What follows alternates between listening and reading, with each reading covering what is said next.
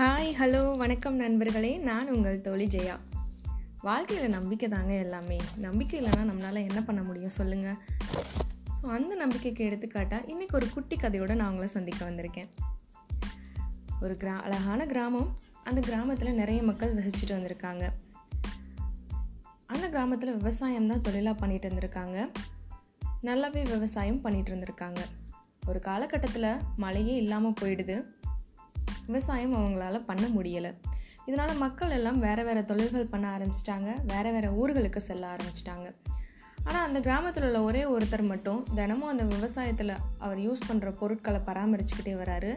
வயல்களையும் பராமரிச்சுக்கிட்டே வராரு. அதை பார்க்குற எல்லாருமே அவரை கிண்டல் பண்ணுறாங்க கேலி பண்ணுறாங்க என்னப்பா நீ? மழை வரும்னு இன்னும் உனக்கு நம்பிக்கை இருக்கா? நம்மளால் விவசாயம் பண்ண முடியும் நீ நம்புறியா? இதனால் உனக்கு என்ன பயன் இருக்குது அப்படின்னு அவரை கிண்டல் பண்ணும்போது அவரை அதை ஒரு பெருசாகவே அவர் எடுத்துக்கல. நாளடைவில் அவர் அப்படியே பண்ணிக்கிட்டு இருக்காரு. மக்களும் அவரை கிண்டல் பண்ணிக்கிட்டே இருக்காங்க. ஒரு நாள் திடீர்னு மழை வருது. தண்ணி நிறைய கிடைக்குது. ரொம்பவே எல்லோரும் அதிர்ச்சியாக இருக்காங்க. அப்போது அந்த டைமில் இவரால் மட்டும்தான் விவசாயம் பண்ண முடியுது. மற்ற எல்லாருமே விவசாயத்துக்கான பொருட்களையும் விற்றுட்டாங்க விவசாய நிலங்களையும் பராமரிக்கலை. ஆனால் இவர் நம்பிக்கையோட தினமும் அந்த பொருட்களை பராமரிச்சுட்டு வந்தனால தான் அவரால் விவசாயம் பண்ண முடிஞ்சிச்சு. அவரை பார்த்து கிண்டல் பண்ணவங்க கேலி பண்ணவங்களாம் ஆச்சரியமாக அவரை பார்த்தாங்க.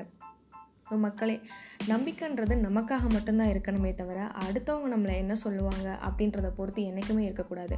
நம்பிக்கையோடு இருங்க வாழ்க்கையில் வெற்றி பெறுங்க அப்படின்னு சொல்லிட்டு நாளைக்கு ஒரு சுவாரஸ்யமான கதையோடு நான் உங்களை சந்திக்கிறேன். அதுவரை உங்களிடமிருந்து விடைபெறுவது உங்கள் ஜெயா.